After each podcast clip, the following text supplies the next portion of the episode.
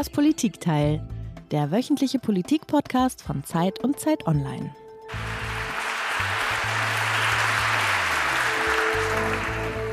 Guten Abend, Leipzig. Guten Abend, liebe Zuschauerinnen und Zuschauer und liebe Zuhörerinnen. Hier ist das Politikteil, der politische Podcast von Zeit und Zeit Online.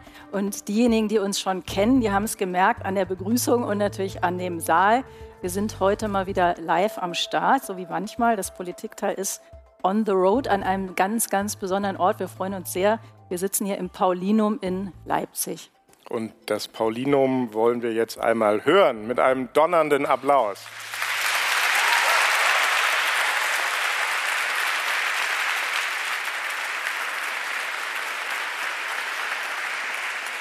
Nicht schlecht, Tina, oder? Wir das kommen ist wieder, ziemlich oder? gut, absolut. Mein Name ist Heinrich Wefing. Mein Name ist Tina Hildebrand und wir freuen uns sehr, dass ihr und Sie uns heute alle zuhört und eben auch mal zuschaut. Und ich finde es toll, dass es so ein heller Saal ist, weil sonst sitzt man da oft und äh, sieht die Leute überhaupt nicht, sondern guckt in so ein dunkles Loch und ähm, wir können euch richtig gut sehen und hören und das ist sehr schön.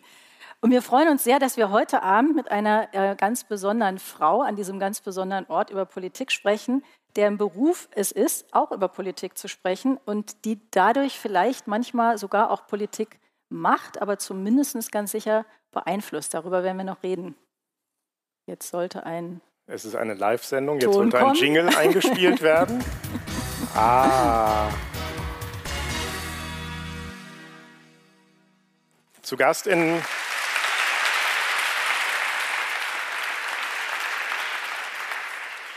Zu Gast in das Politikteil ist heute Abend die Frau, die seit 16 Jahren fast jeden Sonntagabend die wichtigste politische Talkshow Deutschlands moderiert und in wenigen Wochen damit aufhören wird. Nach, wir haben mal nachgeschaut, 553 Sendungen. Herzlich willkommen in das Politikteil, Anne Will. Hallo.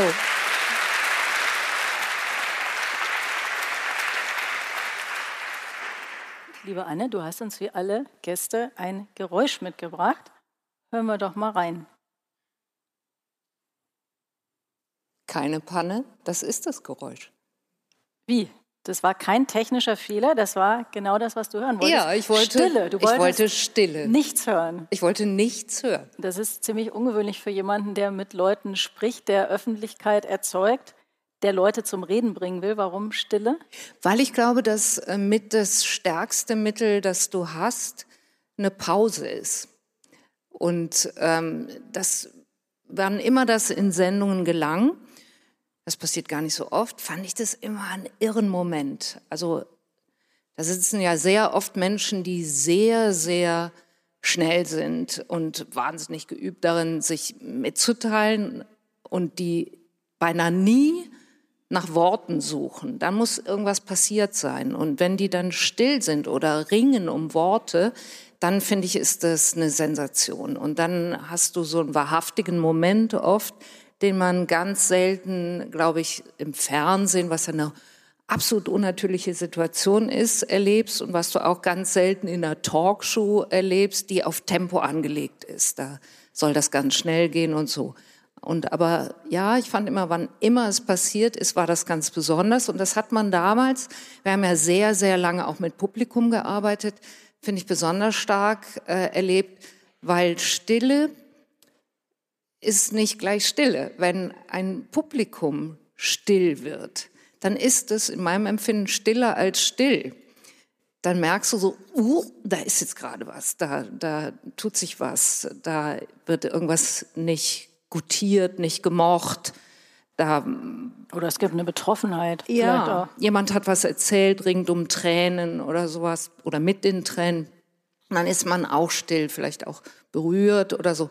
Also das, das mag ich äh, gern. Und dann habe ich jetzt gedacht, guck mal, jetzt mache ich dieses Geräusch. Ja, was eigentlich keins, aber doch eins ist. Natürlich eine Herausforderung für einen Hörpodcast, ne? Ja. Weißt du schon. Ja, weiß ich schon. Guten Abend, meine Damen und Herren. Herzlich willkommen. Schön, dass Sie alle bei uns sind. Freuen uns wahnsinnig. Deutschland erlebt eine großartige Erfolgsgeschichte. hat die Bundeskanzlerin diese Woche im Bundestag gesagt und den Aufschwung damit gemeint. Und sie hat hinzugefügt, Deutschland habe wieder allen Grund zur Zuversicht. Das war die Originalanmoderation der allerersten Sendung. Wirklich? Mhm. Lange Ganz her. schön souverän, ne? Für die erste Sendung ganz gut, ja. Ne? Das war am 16. September 2007. Wissen Sie noch, was das Thema war? Also ich könnte mir So vorstellen, ungefähr. Äh, nee, ich weiß es nicht mehr. Ich glaube, es ging ein bisschen, also äh, Richtung Stammel, soziale Gerechtigkeit. Ja, total. Rendite und Respekt, wenn Arbeit ihren Wert verliert. Ah, siehst du, haben wir lange nachgedacht über den Titel ganz bestimmt. Genau, schöne Alliteration am Anfang, richtig super. Ja. Ähm, und die Gäste, haben Sie da noch eine Erinnerung? Also ich erinnere mich an René Obermann war da und dann verließen sie sie. Kurt Beck, Jürgen Rüttgers, Margot Käßmann, Kerstin Weser, die Mitarbeiterin eines Callcenters und ein Psychotherapeut Bernd Sprenger. Mhm. Nee, hätte ich nicht zusammenbekommen. Ja, Du hast mal kürzlich ein, eines der wenigen ersten Interviews sozusagen schon vorausschauend auf den Abschied, der dann kommt, gegeben und gesagt, du hast die Sache anfangs unterschätzt. In, inwiefern? Was ist die Sache, die, die Sendung, die Situation, das Domptieren von fünf Leuten, die alle was anderes sagen wollen? Also ich glaube, ich habe unterschätzt, welche Bedeutung man der sonntäglichen Politik-Talkshow zugesteht. Das habe ich so nicht gedacht, wie viel Druck das auch dann auf mich gemacht hat. Und deshalb finde ich das jetzt wirklich schön, nochmal meine Stimme zu hören da am Anfang. Das habe ich nie wieder gehört. Ich gucke mir auch sonst nie Sendungen an und finde, die Stimme klingt frei. Dabei war ich wahnsinnig nervös. Und ähm, da kannst du ja auch nur verlieren bei einer ersten Sendung. Da geht es immer darum, dass man da irgendwie so solide durchkommt. Das muss nicht toll werden, aber trotzdem möchte man natürlich ungern irgendeinen Fehler machen. Und ich hatte vorher ganz viele unterschiedliche Formate schon moderiert. Ich hatte bis da dran die Tagesthemen moderiert, ich hatte die Sportschau äh, moderiert, ich hatte so und so viel Live-Sendungen im Sport, in der Politik. So, ich fand mich wahnsinnig geübt und in, in tausend Formaten erfahren. Aber nach dieser ersten Sendung wusste ich, boah, das habe ich unterschätzt. Ich habe einfach unterschätzt, was du, was so eine Stunde ist, dass das wirklich eine lange Zeit ist, um viele Fehler zu machen, äh, potenziell. Danke, dass du daran erinnerst. Und ich habe auch unterschätzt, dass man auf diesem Sendeplatz, ähm, zumindest ist mir das so ergangen, durchaus so ein bisschen geprüft wird. Also da saßen ja dann doch ähm, sehr geübte Leute, um nicht äh, zu sagen, also wir pflegen das manchmal so zu sagen, ihr sicher auch in der Redaktion, so alte Schlachtrösser, die in allen äh, Situationen schon waren und mit allen Wassern gewaschen sind. Und die sahen mich halt auch so ein bisschen kommen. Ich war 40 und die haben gedacht, das ja lieb. Also das versucht die jetzt hier mal so äh, zu behaupten, dass sie den Sonntagabend moderieren kann. Und dann testen die dich auch so ein bisschen. Es gab einen Politiker, der es so gemacht hat. Wir haben eben ja die Anfangsmusik nochmal eingespielt. Wir haben damals angefangen, da gab es so eine, yeah, so eine Kranfahrt mit so einer Kamera, uh, an der Runde flog die vorbei. Wir haben da unheimlich groß behauptet, das ist hier die wahnsinnige Show.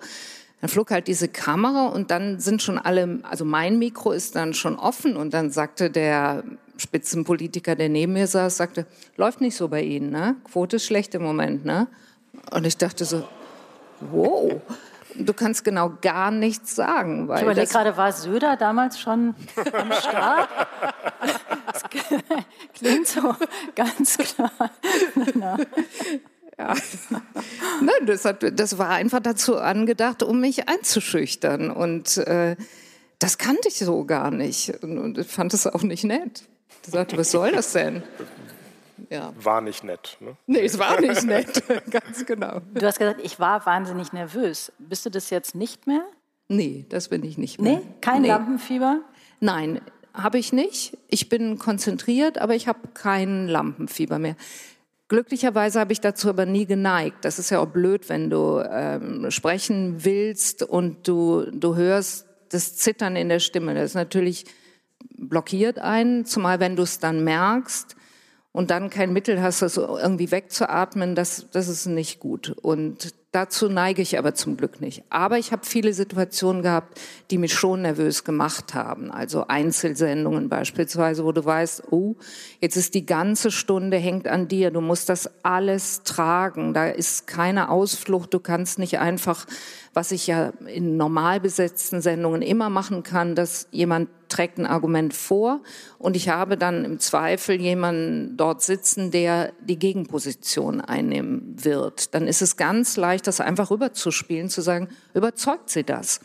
Und dann bin ich schon wieder raus. Also dann habe ich genau drei Wörter gesagt oder sowas und schwupp äh, ist der nächste wieder dran. Wenn du aber die ganze Stunde stemmst, wie mit einer Bundeskanzlerin, einem Bundeskanzler, dann geben wir die ganze Stunde für nur einen Gast aus, dann hängt das alles an mir. Das hat mich schon auch nervös gemacht. Auch gerade Bundeskanzlerinnen und Bundeskanzler sind sowas von knietief im Stoff.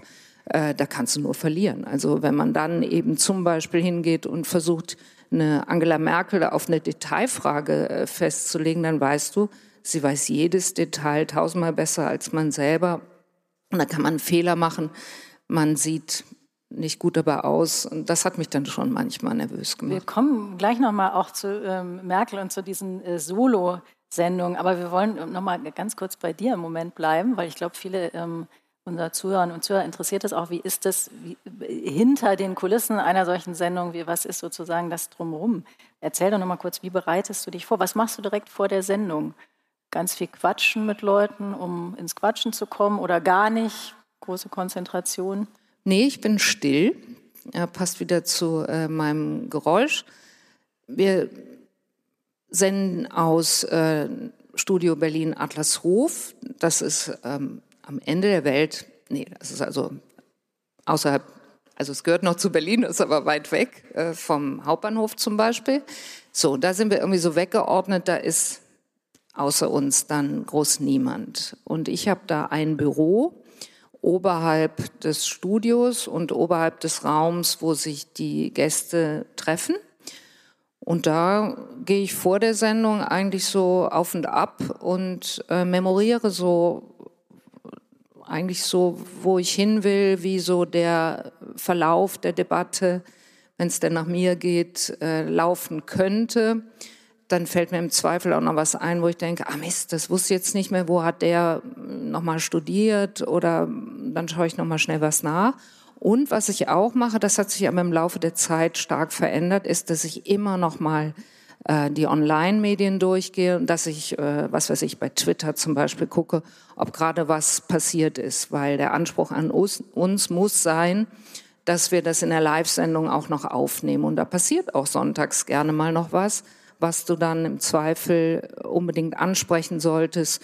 Also, was weiß ich, Christian Lindner gibt der Bildzeitung ein Interview und sagt, er möchte sowas wie einen Tankrabatt haben. Wenn ich mich richtig erinnere, ist das dann am Sonntagabend um, keine Ahnung, 20.30 Uhr oder sowas. Weiß ich aber nicht mehr genau. Und wir hatten ein Interview mit Robert Habeck und dann möchte ich den dazu fragen. Der war dann allerdings auch noch nicht so im Text. Wie verhält er sich jetzt dazu und sagt, na, das muss aber der Herr Lindner, glaube ich, nochmal sich so ein bisschen genauer überlegen. Und dann weißt du, du hast mit dieser schnellen Reaktion von Robert Habeck schon wieder einen Nachrichtendreh weiter, weil dann haben wir äh, ein Zitat, was ganz sicherlich überall verbreitet wird. Und das muss, also ist zum einen gut für unsere Sendung, aber zum anderen muss es einfach sein, wenn du dich ähm, ja live in politische Debatten reinbegibst, dann kannst du nicht, keine Ahnung, um 16 Uhr Redaktionsschluss machen und ab da liege ich auf der Couch oder so. Können Sie sich jetzt im Rückblick an eine Sendung erinnern, von der Sie sagen würden, boah, die haben wir so richtig versemmelt? Also ich glaube, dass wir eine Menge Sendungen versemmelt haben. Eine reicht. also, also wir haben ganz am Anfang mal, äh, erinnere ich mich, eine Sendung gemacht. Aber ich weiß, also, ich glaube, das Ding ist, dass ich eigentlich nach jeder Sendung weiß, was man da hätte besser machen können. Und dass ich immer denke, oh, die Frage hätte ich stellen ja, aber das sollen. meine ich nicht. Das geht uns ja allen so. Man Ja, weiß, oh, das hätte besser. Ach so, aber so doch, richtig so, ich weiß, wir haben mal eine Sendung versemmelt. Das hat mir auch wirklich leid getan. Fällt mir aber jetzt erst eine Europawahl. Und es war da Frank-Walter Steinmeier, der Kanzlerkandidat geworden war in dem Moment. Warte, das ist aber lange her. Und wir hatten ganz tolle Filme vorbereitet, äh, wo wir, was wir nachher dann nie wieder so gemacht haben, sehr zugespitzt, hatten wir einen tollen Film gemacht über Frank-Walter Steinmeier als Superman. Und so. so mit Kostüm und so. Ja. weiß nicht, alles, was sich so an Grafiken finden ließ und so Tricks hatten wir da reingesemmelt in diesen Film und fanden es ganz toll. Dann ging aber die Europawahl sowas von desaströs für die SPD aus, dass man ganz, ganz schlecht jetzt mit der Behauptung auftauchen konnte und auftreten konnte, dass Herr Steinmeier gerade im Gefühl des Supermans ist. Aber weil der Film jetzt halt mal fertig war, Wurde halt gezeigt. Boah, da haben wir einfach im Ton so daneben gelegen. Und ich merkte auch während der Sendung, boah, das, das rutscht mir alles weg. Das stimmt hier vorne und hinten nicht. Das muss sehr, sehr am Anfang gewesen sein. Hat dazu geführt, dass wir, und danach habe ich ganz viele Sendungen an Wahlabenden gemacht, uns wirklich immer angehalten haben, nach so 1830, 1845 sich zu fragen, was ist jetzt die Grundstimmung dieses Abends? Und dann darf man keine Filme vorbereitet haben, äh, wo man sich dann so ungern von trennen will. Machen wir alles gar nicht mehr. Sondern dann ist es, äh, muss man einfach die Stimmung erwischen, die Lesart erwischen, sodass man ähm, auf, den, auf dem Boden der dann vorliegenden Zahlen bleibt. Und wenn die sich ändern im Laufe der Sendung, kann man damit wieder was, was Neues machen. Aber du, man kann nicht irgendwas äh, vorab reindeuten, was dann, wie in dem Fall, einfach total daneben liegt. Ich habe mich nachher auch entschuldigt bei Herrn Steinmeier, weil ich das so daneben fand und so misslungen, auch unpolitisch. So, dann würde ich jetzt gerne gehen. Nein, wir haben ja jetzt die nächste Frage vorbereitet. Welche Sendung hat, ist Ihnen denn im Gedächtnis als besonders gelungen? Also- Auch ganz viele, ist klar, auf, welche, aber, auf welche bist du stolz? aber welche besonders? Gibt es eine? Ich wü- wüsste jetzt nicht eine einzelne, aber ich finde, dass uns gerade in, in, in den zurückliegenden Wochen vieles gelungen ist. Also wir haben, als wir aus der Sommerpause zurückkehrten, haben wir eine Sendung gemacht zur politischen Kultur und äh, zu der Frage, welcher Schaden ist da im Moment entstanden, nicht zuletzt durch den Fall Aiwanger, an dem man da ganz viel entlang erzählen kann. Irgendwann auch unabhängig von Herrn Aiwanger, nämlich indem man hinschaut, wie wird reagiert, was passiert dann wie, wer solidarisiert sich plötzlich mit Herrn Aiwanger, warum? Wegen eines, eines großen öffentlichen Drucks, der entsteht, wegen eines äh, Roman Deininger von der Süddeutschen Zeitung war bei uns, hat das glänzend gemacht, wegen eines Artikels der der Süddeutschen Zeitung, wofür die nicht bekannt sind, was denen auch selten bis hin zu nie passiert, der ihren im Ton verrutscht ist, was inzwischen ja auch alle sagen.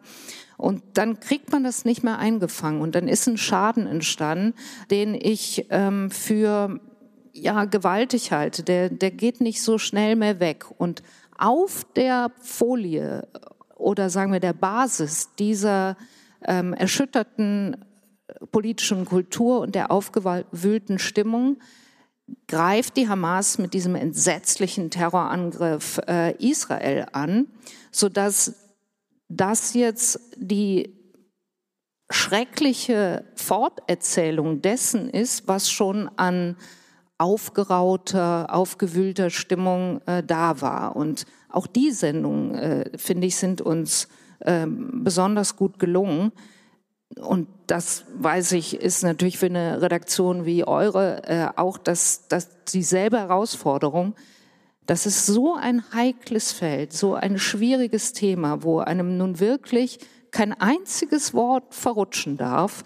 Und ich glaube, das ist uns auch nicht verrutscht. Und das kann eben natürlich immer mal ganz schnell passieren. Und dann hat man größte Mühe, das wieder einzusammeln, richtig zu stellen, sich zu erklären, um Entschuldigung zu bitten, was weiß ich.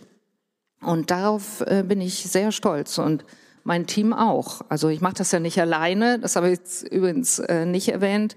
Äh, wie, wie geht so eine Sendungsvorbereitung? Da sind ja ganz viele Leute dran beteiligt, zum Glück, weil aus mir selbst heraus wollte und könnte ich das nicht schöpfen.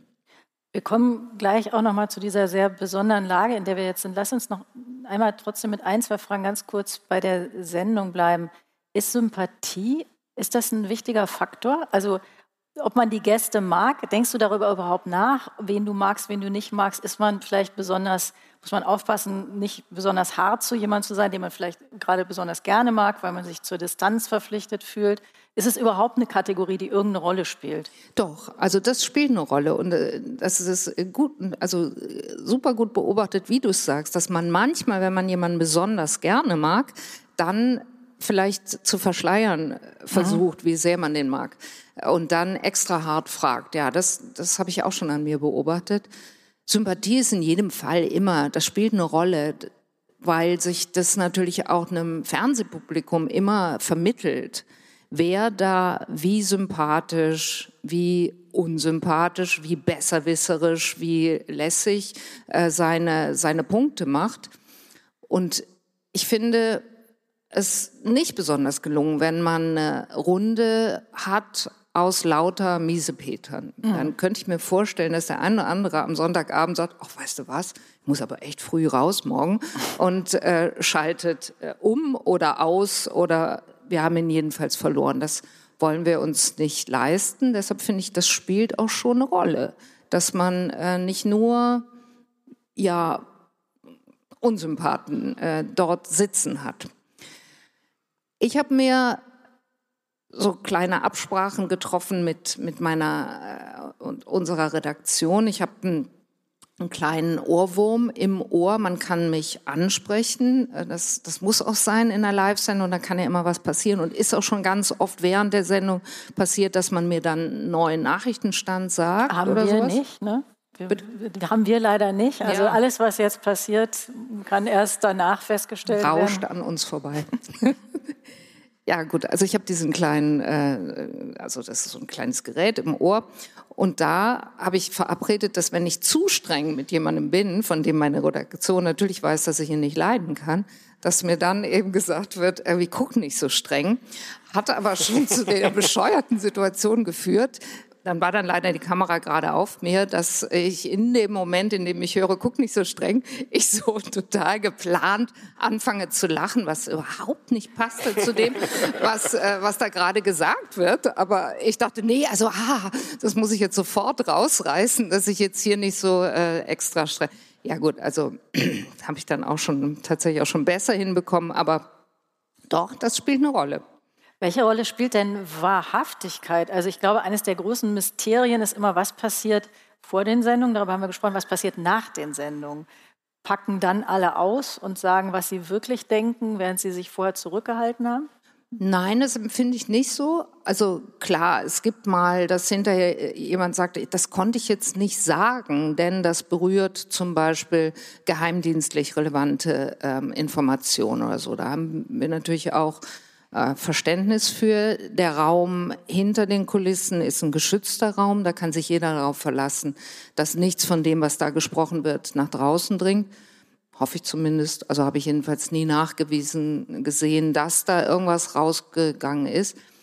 Also Wahrhaftigkeit, ich nehme eine Auseinandersetzung dann als wahrhaftig wahr, wenn ich demjenigen, der sich da argumentativ reinwirft, eine gewisse Leidenschaft anmerke. Also du hörst ja auch, wenn jemand nur ähm, gleichsam einen Sprechzettel runterdekliniert, das wird auch durch die erste Nachfrage von mir hoffentlich sofort in sich zusammenbröseln, dass das jetzt nicht mit, mit Kraft, mit, äh, mit Wissen, mit Leidenschaft mit Wahrhaftigkeit, um dein Wort aufzugreifen, vorgetragen wurde.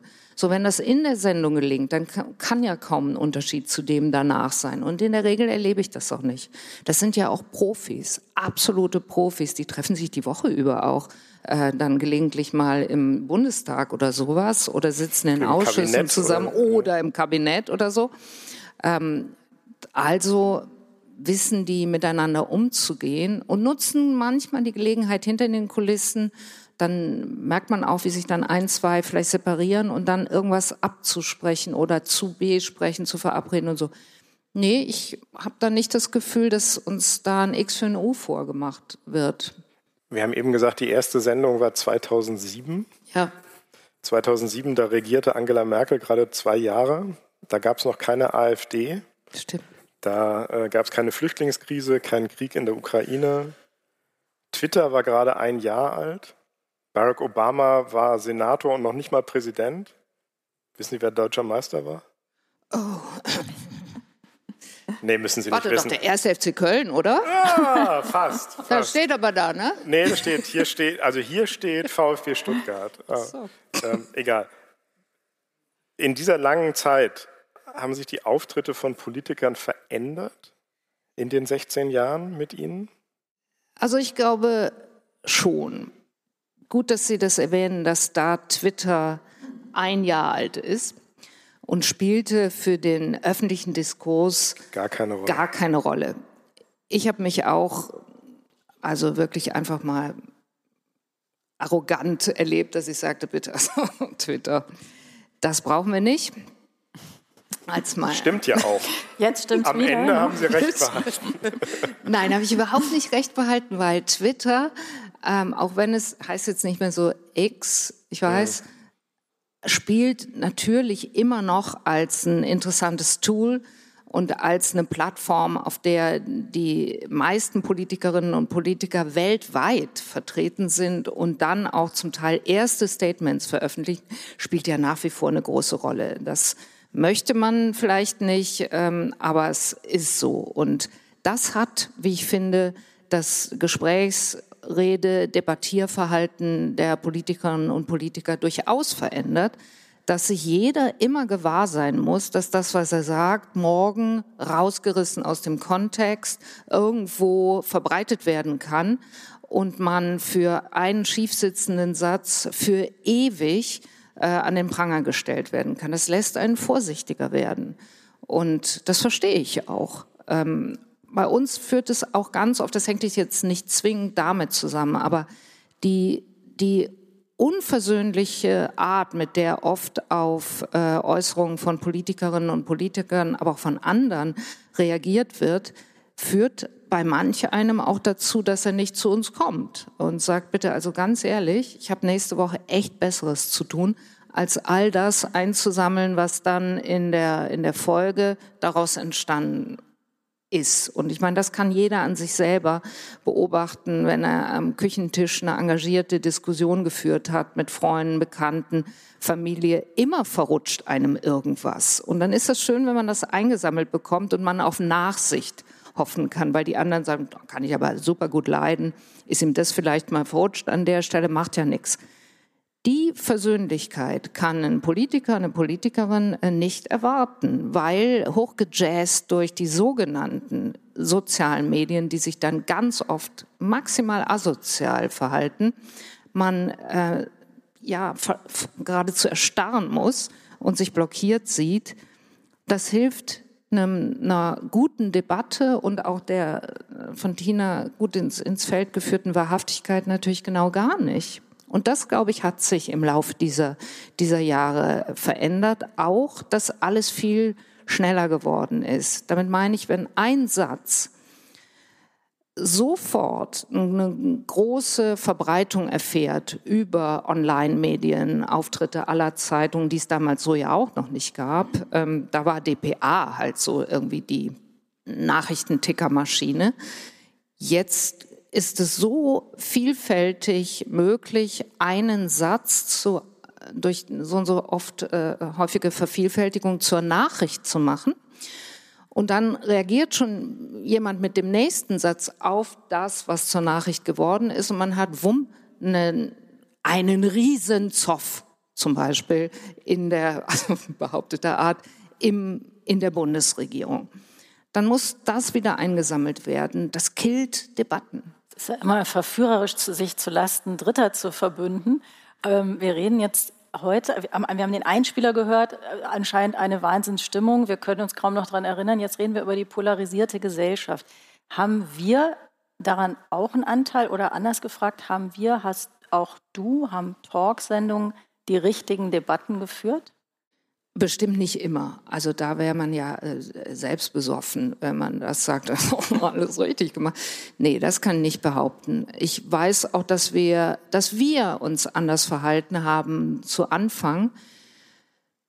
Wir haben zum Beispiel, ja, ich habe das an dem super verunglückten Superman-Beispiel schon erzählt. Wir haben uns so grandios gefühlt mit yay, äh, witzigsten Filmen, zugespitztesten Titeln. Wir haben auch wirklich den Streit äh, im Sinne des Krawalls gesucht.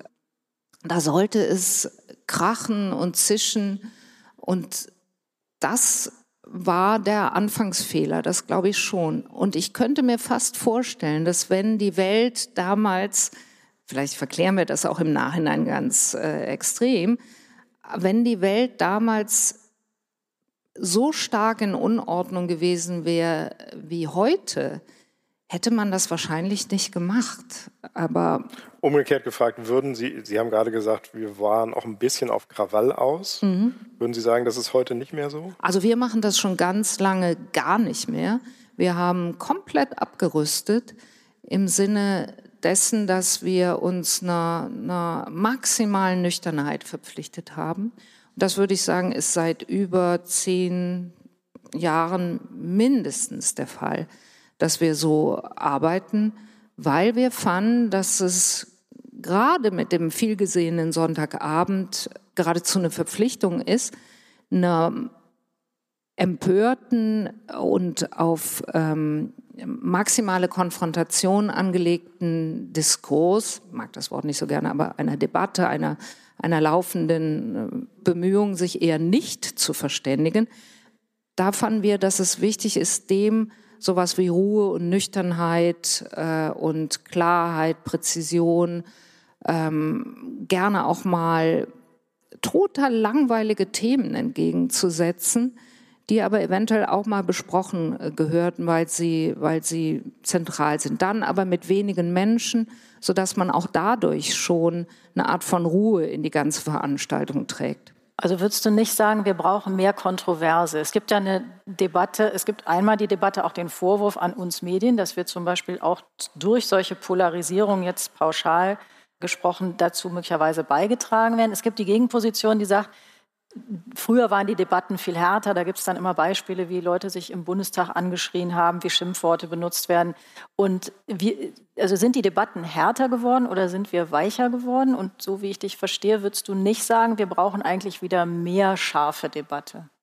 Nee, finde ich nicht, dass wir mehr scharfe Debatte brauchen, wenn das Ziel, wenn es um, um den Preis der Präzision ginge und der Angemessenheit und du willst nur, dass das jetzt auch mal eine scharfe Debatte wird, dann wäre das so la pour la. Das würde, glaube ich, nicht helfen.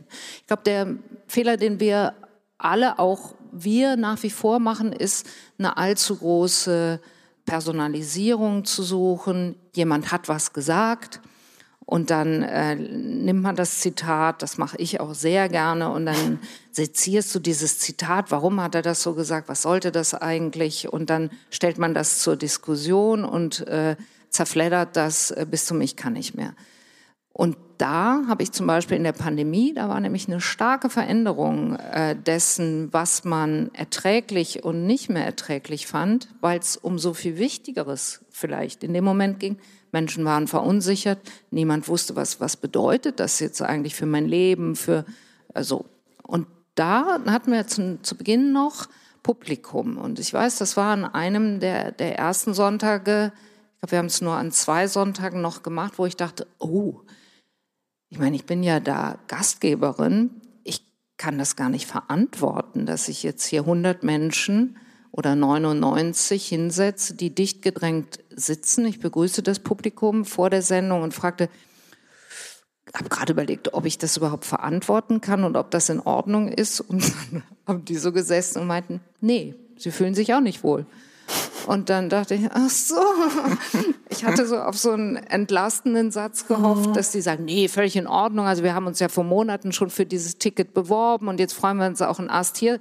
Kam aber nicht. Und das war schon eine neue, besondere Situation, mit der dann wir ja ewig Monate äh, brauchten, einen Umgang zu finden. Und in der Sendung habe ich noch irgendwie so versucht, einen parteipolitischen Streit anzuzetteln zwischen Herrn Klingbeil und noch jemandem, woraufhin Lars Klingbeil sehr ruhig sagte, Frau Will, ich glaube, das ist jetzt nicht die Phase, in der wir jetzt hier so einen parteipolitischen äh, Streit vom Zaun brechen.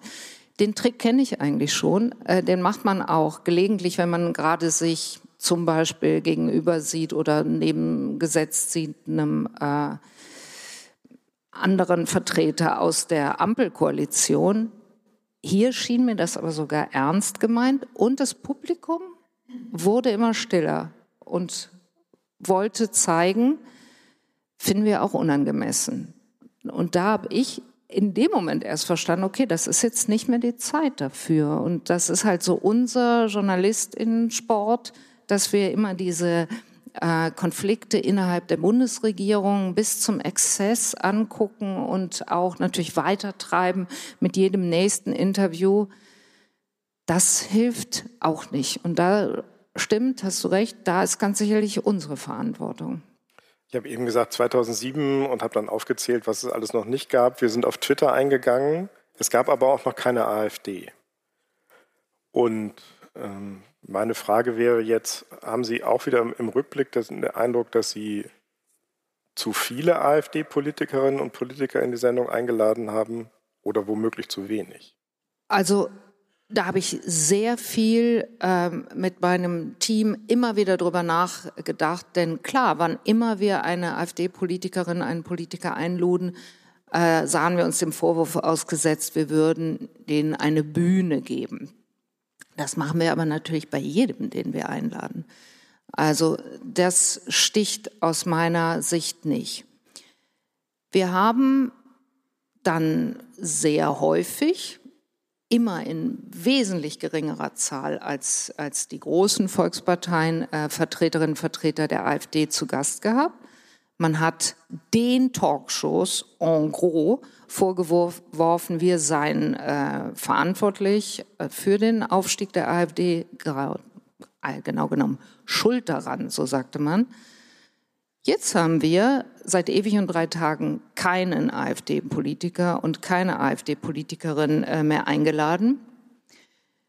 Und die Zahlen steigen ins Unermessliche. Das hat jetzt über die lange Zeit eine Art von Entlastungsmoment für uns, denn ich habe gesagt, wir haben uns diese Frage ernsthaft und immer wieder gestellt. Also wie wir es machen, ist es gerade egal. Also wenn wir sie einladen, ähm, haben sie Zuwächse in Umfragen und auch dann in Wahlergebnissen. Wenn wir sie nicht einladen, auch. Also unser Anteil scheint sehr gering. Dass es nicht kausal ist, ist, glaube ich, klar. Mhm. Genau die Frage wollte ich stellen. Wir haben auch nochmal nachgeguckt. Ich glaube, seit zwei Jahren hatten Sie keinen AfD-Politiker oder Politikerin mehr zu Gast. Mhm. Und jetzt könnte man ja auch sagen, eine Partei, die jedenfalls in den Umfragen so zugelegt hat, muss doch auch in ihrer Talkshow vertreten sein. Ja. Wie rechtfertigen Sie, dass Sie die nicht einladen? Äh, am liebsten gar nicht. Jetzt müssen wir aber mal fragen.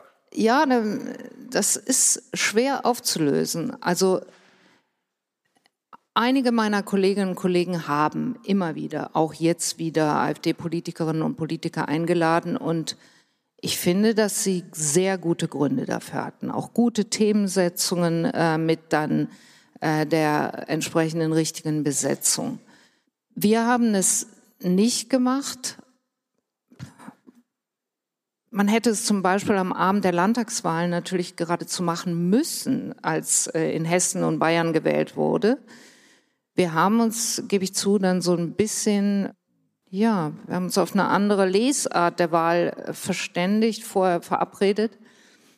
Was ich kritisiere an AfD-Politikerinnen und Politikern, wann immer sie bei uns in der Sendung waren, ist, dass sie nicht die konstruktive Auseinandersetzung suchen. Das möchte ich aber in unserer, in meiner Sendung haben. Das habe ich eben gesagt. Ich möchte, dass unsere Sendung eine Art Gegenentwurf sein kann gegen eine, einen empörten und auf Empörung und auf äh, Radikalität und Gnadenlos, Gnadenlosigkeit angelegten Diskurs ist. Wenn ich das aber möchte und wir uns das zum Ziel setzen als Team und als Redaktion, dann müssen dort Menschen sitzen, an die wir die erste Bedingung stellen sollten, dass sie ein Interesse an einer konstruktiven Auseinandersetzung haben.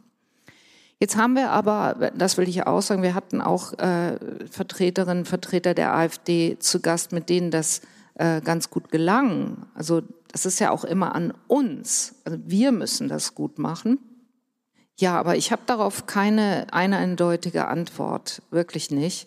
Aber es gibt nicht einen Beschluss in der Redaktion, wir laden jetzt gar keine AfD-Leute mehr Nein, gibt ein. es nicht, weil wir schon finden, also wenn man, äh, Maybrit Illner hat das zuletzt gemacht in einer, wie ich fand, fand sehr interessanten und gelungenen Sendung, da hat sie sich über die Russlandpolitik der AfD unterhalten. Das war ein interessantes Thema und das war auch eine sehr gelungene Sendung.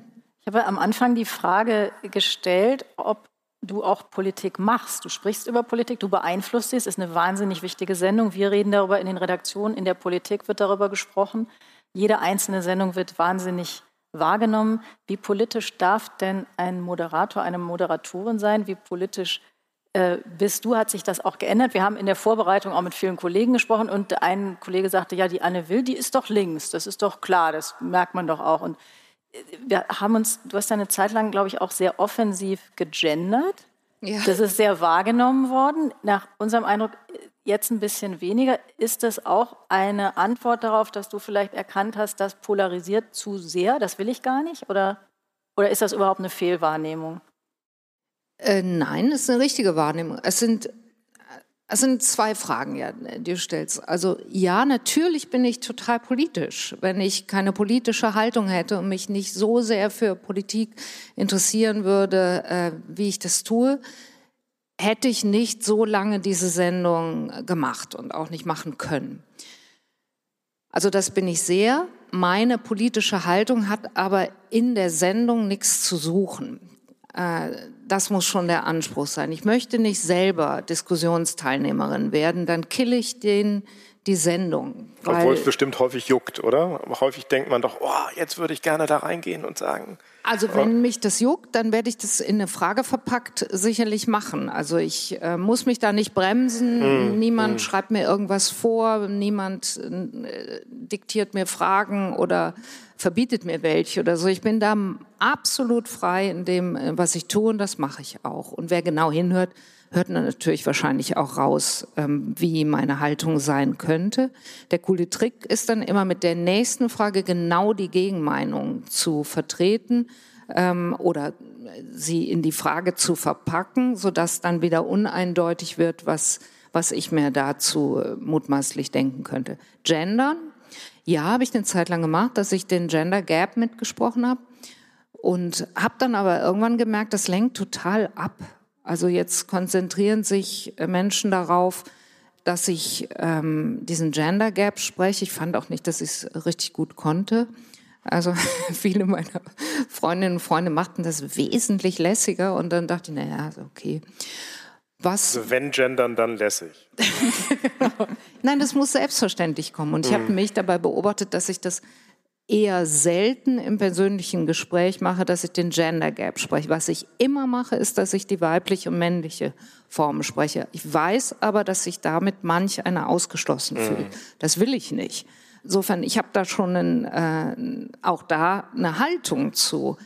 Aber ich sehe mich nicht in der Rolle, und das habe ich dann eben auch durch viele Zuschriften, durch viele, ja, auch Bemerkungen äh, von, von Kolleginnen und Kollegen, äh, Twitter-Diskussion, mittlerweile Ex, äh, äh, mitbekommen, das lenkte einfach ab, das half der Sache überhaupt nicht und habe es wieder sein gelassen. Und jetzt mache ich es unregelmäßig, sodass äh, niemand den Eindruck bekommen könnte, ich wollte jemanden belehren oder so, weil das war dann eben einer der Vorwürfe, dass ich würde mich da zur Sprachpolizistin aufspielen Und das ist mir, also das will ich nicht sein. Hm.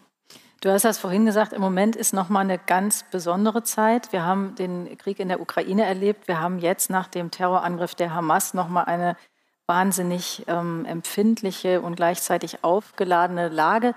Wir hören oft von Leserinnen und Lesern, äh, die sagen, ich kann das nicht mehr, ich kann das, ich halte das nicht mehr aus, das ist mir zu viel. Da gibt es sogar ein Wort für News Fatigue heißt das, also Nachrichtenmüdigkeit. Manche machen auch News Avoidance, also die mhm. versuchen eigentlich gar nichts mehr sich anzuschauen oder mitzubekommen. Kriegst du auch solche Rückmeldungen und wie geht ihr damit um? Also nein, aber ich äh, wüsste ich jetzt nicht, dass wir diese Rückmeldungen bekommen hätten. Was wir schon oft bekommen haben, ist, äh, und das macht ihr ja immer am, am Ende eures äh, Podcasts toll, dass es dann heißt, können Sie nicht mal über irgendwas Positives berichten? Kann nicht mal was Positives kommen? Und das verstehe ich äh, nach den wirklich fundamentalen Krisen und auch Kriegen, die wir jetzt gleichsam in der, in der Wahrnehmung aufeinander stapeln, das verstehe ich gut. Steffen Mau hat dafür ein gutes Wort gefunden, äh, von, spricht von der Veränderungserschöpfung. Und das kann ich teilen. Geht dir das auch so, dass du manchmal sagen würdest, gerne, ger wir, wir können es ja beruflich schwer, aber dass du manchmal gerne sagen würdest, ich will mir jetzt auch nur noch die Decke über den Kopf ziehen und äh, einen Tee trinken, mit dem Hund rausgehen? Nee, das habe ich nicht. Aber es ist halt auch unser Beruf. Ne? Ich habe das aber in der Pandemie gehabt, weiß ich, dass äh, mich das irgendwann wie alle belastet hat, dass du in deinem, in deinem Leben komplett eingeschränkt warst. Wir haben ja dann immerhin noch Sonntag für Sonntag gesendet. Das heißt, da kamen wir verlässlich raus. Aber manch einer blieb ewig und drei Tage immer zu Hause. Das, dass das, auf das aufs Gemüt schlägt, das war, glaube ich, bei uns allen so. Und das hat mich auch angefasst. Dann dachte man, so schrieb ich auch alle Weihnachtskarten, hey, nächstes Jahr wird's besser. Und so, und dann zack, kam das zweite Pandemiejahr. Dann begann Russland den Angriffskrieg äh, gegen die Ukraine und du dachtest, wow, jetzt ist es noch mal äh, schlimmer geworden. Und man hört äh, von Schreckensnachrichten, Bucha und anderswo, die man nicht für möglich gehalten hat oder lange nicht mehr gehört hatte. Schlimm. Jetzt das nächste ich bin nicht ermüdet, ich bin auch nicht erschöpft, aber ich bin, äh, auch wenn es jetzt so ein bisschen piefig klingt, aber ich bin wirklich besorgt darum, was das mit einer Gesellschaft wie unseren und auch eigentlich hier mit der ganzen Welt macht. Sie haben es gerade gesagt, erst Corona, dann der Krieg in der Ukraine, jetzt der Krieg in Nahost.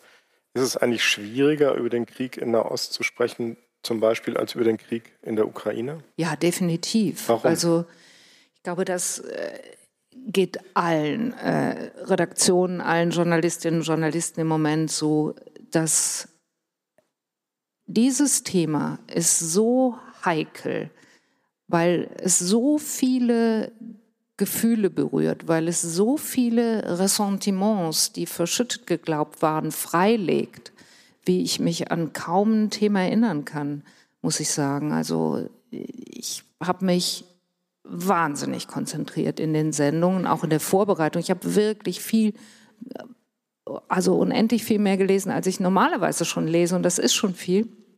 Also um das vielleicht auch für mich einordnen zu können, verstehen zu können, soweit mir das dann gelang. Ich bin keine Expertin daran, aber ich habe mich vertieft und, und um keinen Fehler zu machen, um nicht mit irgendeinem Wort und sei es mit der ja komplett unmöglich gewordenen rhetorischen Figur des Ja-Abers alles mit dem Hintern umzuschmeißen, was ich mir vielleicht bis, bis zu der Minute in der Sendung an gelungener äh, Berichterstattung und an einem, an einem angemessenen Umgang erarbeitet hatte. Ich wollte das gerne gut machen. Ich wollte ich habe mir vorgestellt, dass da Menschen vor dem Fernseher sitzen, die tief verletzt sind, die jetzt ihre Kinder nicht mehr in die jüdischen Schulen und jüdischen Kindergärten schicken, die einfach in Panik sind, was nun mit ihrem Leben passiert. Und dann, glaube ich, ist es an uns, also über Präzision, über eine saubere Arbeit, sowas wie Ruhe zu verbreiten. Ich kann mich erinnern, ich habe die Tagesthemen angefangen äh, in 2001 im Frühjahr. Und im September äh, gab es die Angriffe auf New York und Washington, 9-11. Da habe ich ein für alle Mal begriffen, dass jemand, der dann eine herausgehobene Moderationsfunktion im ersten deutschen Fernsehen hat, was dann auch gezielt angeschaltet wird, dessen Pflicht ist, für Ruhe zu sorgen. Das war, das habe ich vorher nicht gewusst und habe das aber durch die, die Post, die wir bekamen, Menschen bedankten sich für meine Ruhe und dann dachte ich, aha, ich war gar nicht ruhig. Ich war auch da. Ich machte das auch noch nicht so lange. Ich war nicht so vertraut damit. Und die ganze Welt stand Kopf, weil man, weil die USA auf dem eigenen Territorium angegriffen waren und äh, einfach komplett äh, verletzt waren oder wie Joe Biden es jetzt in Tel Aviv gesagt hat, von Wut zerfressen. Das nimmt er ja jetzt, um aus berufenem Mund dann äh, der israelischen Regierung zu sagen, lasst euch davon nicht leiten. Aber dieses Gefühl von Wut zerfressen zu sein, das haben wir jetzt, glaube ich, wieder. Mhm. Und dann ist Ruhe Präzision, sauberes Arbeiten. Aber ich glaube, euch geht es genauso. Bildauswahl, da kann man schon einen riesen Fehler mitmachen. Klar, wir stehen auch vor dem Balken, vor dem wir immer unsere Seiten hängen haben. Und ähm, ich glaube, es gab lange keine Zeit, wo wir so sehr darüber diskutiert haben, welches Bild kann man nehmen, welchen Eindruck erweckt man. Sind Bilder echt sowieso? Das ist nochmal ein ganz anderes Thema. In der letzten Folge vom Politikteil, da habt ihr auch über das Thema gesprochen, Heinrich, und da hat unser Kollege Peter was gesagt, das fand ich interessant nämlich dass ihn das gewundert hat, wie viel Emotion in einem Thema steckt, wo wir eigentlich ja alle dachten, das ist im Ritual erstarrt. Also unser Verhältnis zu Israel, unsere Verantwortung und so weiter. Geht dir das auch so? Ist das auch so ein Moment der Wahrheit, der jetzt dadurch entsteht?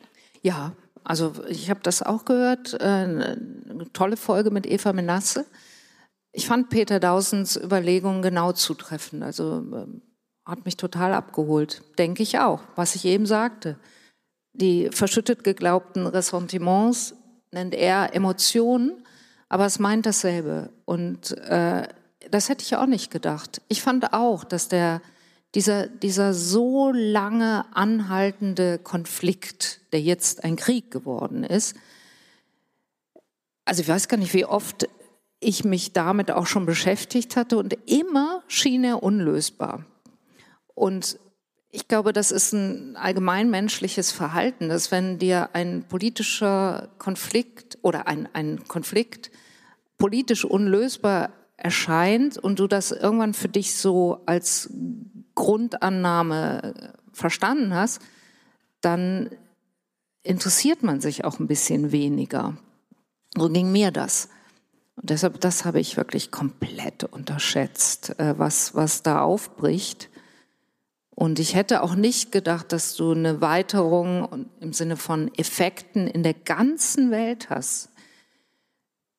Also nimm die Eva Menasse, äh, sie und äh, Peter Dausend haben es ja auch angesprochen, äh, die Demonstrationen und also fehlgeleiteten Aktionen an den Elite-Universitäten in den USA, wo man denkt, wie bitte?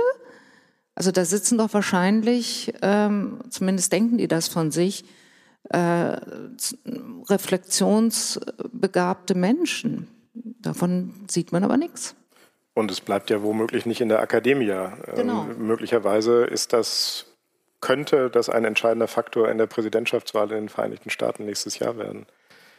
Sie haben eben gesagt, eine Stunde kann ganz schön lang sein, sie kann aber auch verdammt kurz sein. Wir haben nämlich die Stunde schon rum aber noch viele Fragen. Und wenn Sie einverstanden sind, würden wir einfach noch ein bisschen länger machen, obwohl das Politikteil normalerweise mit 60 Minuten auskommt. Ich höre keinen Widerspruch, also machen wir weiter. Und wir machen weiter mit der beliebten Rubrik den Flop 5.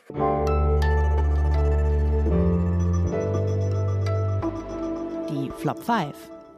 Sie sind vorbereitet. Of course. Ich sage es noch mal ganz kurz, wer es noch nie gehört haben sollte, die Flop 5. Fünf Phrasen, Flops, Sätze, die Sie absolut nicht mehr hören können. Und Sie haben welche vorbereitet? Ja, also ich bin super gut vorbereitet. Ich habe aber nur vier. Das ist in Ordnung. Mit, mit Hinblick auf die Zeit sogar ein absolut konstruktiver Beitrag. gerne genommen. Aber denken Sie noch mal scharf nach. Vielleicht fällt Ihnen noch ein Fünfter. Okay, okay, okay. Aber ich muss ja jetzt auch was sagen. Also als mein erster äh, Flop ist die Talkshows, die großgeschrieben, die Talkshows. Jetzt könnte man ganz viele Dinge sagen, aber ich habe eins genommen: laden immer dieselben Leute ein. Weiß gar nicht, wie oft ich das gehört habe. Und vor allen Dingen mein Team ärgert sich darüber jedes Mal schwarz, weil in der Tat muss man sagen, bemühen wir uns äh, wirklich, wirklich intensiv, andauernd immerfort neue Menschen kennenzulernen, sie einzuladen.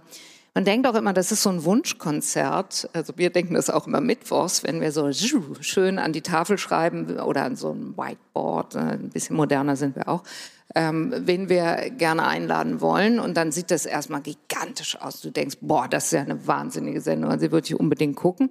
Und dann so zum Beispiel, sagen Sie mal, was ist so die Wunschaufstellung? Der Papst, äh, Obama. Barack Obama, äh, Donald Trump äh, schalten wir aus dem Gerichtssaal und so, wow, das wird die Hammer-Sonntagabendsendung. Ja, denkst du, nein. Also ganz oft schnurrt es dann aus total nachvollziehbaren Gründen auch zusammen. Menschen haben keine Zeit, ähm, sind anderswo, äh, haben Besseres zu tun. So, zack, ist es nicht mehr die, die Wunschkonstellation. Aber unser Bemühen ist sowas von leidenschaftlich, genau unterschiedliche Menschen und auch immer wieder neue Menschen einzuladen. Aber auch das, ich habe es gesagt, eine absolut unnatürliche Situation. Da liegt viel Aufmerksamkeit drauf. Das muss man dann auch wollen, sich vor so und so vielen Millionen Menschen zu präsentieren und dann am Montag von genau so vielen Millionen Menschen erkannt zu werden und vielleicht darauf hingewiesen zu werden, dass man das auch hätte noch äh, besser sagen können.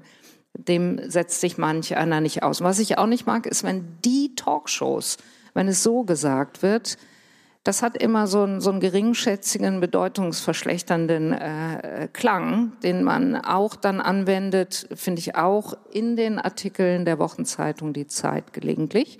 Dass es dann heißt, na ja, der und der Politiker präsentiert sich halt in den Talkshows. Stimmt das, Heinrich? Das streichen wir immer raus. immer. Sie sind jetzt Zeug, wenn dieser Teil später rausgeschnitten wird aus dem Podcast, dann, also dann, sprechen wir jetzt nochmal. Genau. War das jetzt schon der zweite Flop? nee, nee, ich nee, bin noch beim ersten. Also, okay. Brauche brauch ich zu lang? Oder was? Nein, ich wollte nur noch kurz meiner Verehrung Ausdruck verleihen, dass wer in einer Talkshow sitzt, der macht das mutmaßlich auch gut. Also wenn jemand äh, wortgewaltig und wortgewandt ist, dann finde ich es erstmal eine Leistung und steht einer Politikerin und Politiker auch besonders gut zu Gesicht. Und Tina, du warst gelegentlich bei uns, da geht's ja ab da musst du schnell sein und sich dann konzentrieren zu können, finde ich auch eine Leistung. So, ich wollte eine Lanze brechen. Achtung, ich gehe rüber zum zweiten Flop. Das ist, glaube ich, was, was uns als ganze Branche begegnet, dass man sagt, die Fragen sind doch sowieso alle abgesprochen. Das höre ich manchmal auch auf der Straße oder was oder im Taxi oder so. Dann sagt, ah, ihr hängt doch da alle zusammen und ihr sprecht das alles ab. Und dann sage ich immer, haben Sie das schon mal gesehen? Dann würden Sie doch merken, dass sich meine Fragen äh, sehr, sehr häufig beinahe immer aus dem ergeben, was ich da gerade gehört habe. Insofern kann es nicht abgesprochen sein und kann auch nicht von Anfang bis Ende durchinszeniert sein. Das könnte ja nicht gelingen. Und sowieso spricht man genau gar nichts ab. Und ein Spitzenpolitiker, eine Spitzenpolitikerin, die was auf sich hält, und das tun die alle, äh, würde niemals auf die Idee kommen, zu mir zu sagen, äh, Frau Will, sagen Sie rasch, welche Fragen stellen Sie mir da, womit fangen Sie denn an, das würde mir helfen oder so. Nein, also da ist Und genau du würdest das auch nicht machen, ne? Ich würde es auch auf keinen Fall machen. Ich fände es absolut kompromittierend, wenn mir das jemand sagte. Und genau. Dann mein Wollt ihr noch? Ja, unbedingt. Also Wir wollen noch fünf, immer noch fünf. auch wenn ich so lange dann da, ja, also Flop 3 bin ich jetzt, glaube ich. Mhm. Das kommt immer wieder in der Sendung vor, dass jemand sagt, bevor ich jetzt auf Ihre Frage antworte, dann lassen Sie mich doch zunächst bitte sagen. Meine Ganz Mutter kurz grüßen. sagen. Ganz kurz sagen, genau. Das ist genau, das ist äh, dicht gefolgt von nur ein Satz noch, Frau Will, nur ein Satz. Dann kommen aber 28. Aber es kommt nicht mehr vor, dass Leute ihre Mütter grüßen oder ihre Väter, oder? Nee, das, leider nee. nicht. Ja, ich habe das auch. eine Zeit lang gemacht. Wenn alle durcheinander redeten, habe ich gesagt, Moment, so geht das nicht. Morgen muss ich mir wieder anhören, dass meine Mutter sagt, Anne, ich habe nichts verstanden. Alle haben durcheinander geredet. So kam meine Mutter gelegentlich ins Fernsehen und hatte die Sendung dann gar nicht gesehen. Ah. Der vierte Flop ist, jetzt lassen Sie mich doch mal ausreden. Das liebe ich auch sehr. Also von äh, Menschen, die einander permanent ins Wort fallen, dann aber zu sagen, jetzt lassen Sie mich doch mal ausreden ähm, und sich selber daran nicht halten, ist allerdings eine der, der Schwierigkeiten meines Berufs. Wie unterbricht man elegant? Wie erwischt man den Moment? Ja, mal so, mal so. Also das ist die Antwort. Es gelingt mal besser und weniger gut. Und vor allen Dingen, man möchte nicht unterbrechen an der Stelle. Ich schließe jetzt ganz elegant den, äh, den, die Kurve zum Anfang, wo jemand nach Worten sucht. Da möchte man ja die Pause aushalten. Das stimmt. Ich schließe jetzt auch äh, den Bogen zum Anfang. Wir haben am Anfang auch über das Aufhören gesprochen. Du hörst auf, das ähm, weiß man inzwischen. Und wir stellen noch ganz, ganz wenige Fragen dazu. Einmal müssen wir fragen, warum hörst du auf? Weil ich nach all den Jahren mal wieder was anderes machen will. Und zwar? Ich will ganz viel auf einmal machen. Also ich finde, unser schöner Beruf hält so viele Spielformen bereit. Und ich habe jetzt sehr, sehr lange immer dieselbe gemacht, nämlich Talkshow. Das hat man mir, glaube ich, auch heute hier angemerkt. Das mache ich mit großem Spaß. Ich habe ein tolles Team. Das ist alles super.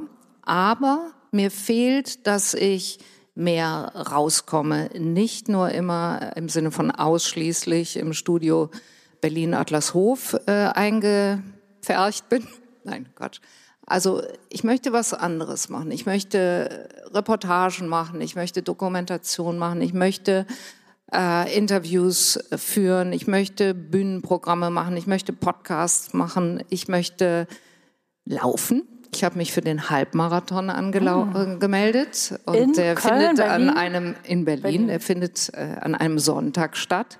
Ich hätte also gar nicht mehr gekonnt. Das ist die Erklärung. Das ist der wahre Grund. Jetzt haben wir es rausgefunden. Drei gute Ratschläge an Karen Mioska, ihre Nachfolgerin, oder die, die eine Talkshow am Sonntagabend nach ihrem Ausscheiden machen wird, die nicht ihre Nachfolgerin ist, die macht was ganz eigenes. Drei gute Ratschläge? Also da halte ich mich jetzt echt zurück. Okay, damit Denn haben wir gerechnet. ich genau würde die Frage gerne noch anders stellen. Äh, das war klar, dass Sie keine guten Ratschläge geben werden. Was wüssten, hätten Sie gerne am Anfang gewusst, was Sie heute wissen? Äh, Nee, ich hätte ungern am Anfang äh, gewusst. Was Sie jetzt wissen? Ja, was da für ein Druck drauf ist. Da bin ich froh, dass ich da äh, leichtsinnig und äh, leichten Herzens reingegangen bin. Das habe ich dann aber irgendwann verstanden im Laufe der, der vielen, vielen Jahre. Und ja, ähm, gut, also es, man soll ja auch nicht übertreiben, das ist halt ein, Job den habe ich jetzt sehr lange gemacht. Ich habe den, den Sonntagabend so lange moderiert wie, wie niemand zuvor. Und da finde ich, ist mir und mit meinem Team echt was, was, äh, was richtig Gutes gelungen. Wenn ich das gewusst hätte, hätte ich gedacht, okay, äh, das mache ich. Wir sind in all den Jahren die, die äh, erfolgreichste Sendung Achtung, im deutschsprachigen Raum gewesen. Erzählt also, wird da hinten gelacht? Das war ein Huster. Achso. Erzählen, die Öster, äh, erzählen Österreich und die Schweiz dazu. Und ja, also das ist uns gelungen. Also Sie haben keine guten Ratschläge für Karin Mioska, Sie bauen aber gerade so ein bisschen Druck auf. Nein, das ist nein, ein nein, das ist doch ein sensationeller Sendeplatz, den, äh, den sie übernimmt. Da kann man, kann man viel draus machen. Hast du dir für die letzte Frage zur letzten Sendung, hast du dir für die letzte Sendung was Besonderes vorgenommen? Nee, nicht richtig. Ich habe erst gedacht, ich höre das auf, indem ich sage, so jetzt die Tagesthemen, Tschüss Oder die und auf Flop Wiedersehen. Five. Was? Die Flop 5. Die könnte ich machen. Ich könnte da, bis dahin weiß ich den auch, den Flop 5. Also das mache ich. Dann fühlt sich gegrüßt, Tina. Jetzt muss ich doch diese Anekdote erzählen, die ich die ganze Zeit erzählen wollte. Die fand ich Ach. sensationell. Die hast du mal erzählt. Da warst du irgendwie äh, relativ junge Redakteurin und saßt mit einer anderen Kollegin zusammen in einem Raum und die Tür geht auf, der Techniker kommt rein und sagt, oh, keiner da. ja, genau. Könnte heute nicht mehr passieren oder doch? Nee, das würde nee. nicht mehr okay. passieren. Gut, das ja, genau. macht uns Hoffnung. Ja, das macht uns Hoffnung. Genau. Und ich saß da mit der stellvertretenden Redaktionsleiterin. Also, und dann so, genau, keiner da. Und wir so, äh, doch. Das war es wieder, das Politikteil, der politische Podcast von Zeit und Zeit Online. Heute live aus Leipzig.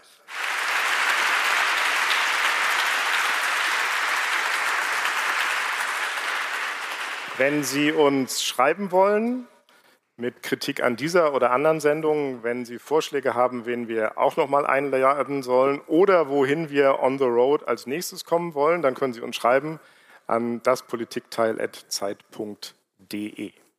Das ist der Moment, mal wieder Danke zu sagen. Wir sagen heute Danke Anni, danke Kai, die uns hier begleitet haben von der Zeitveranstaltung. Wir sagen Danke an die Pool Artists, unsere Produktionsfirma. Wir sagen großen Dank, Anne, dass du hier warst, dir diese mehr als Stunde Zeit genommen hast für uns. Und natürlich vielen, vielen Dank an Sie. Großartiges Publikum, es war ein Fest.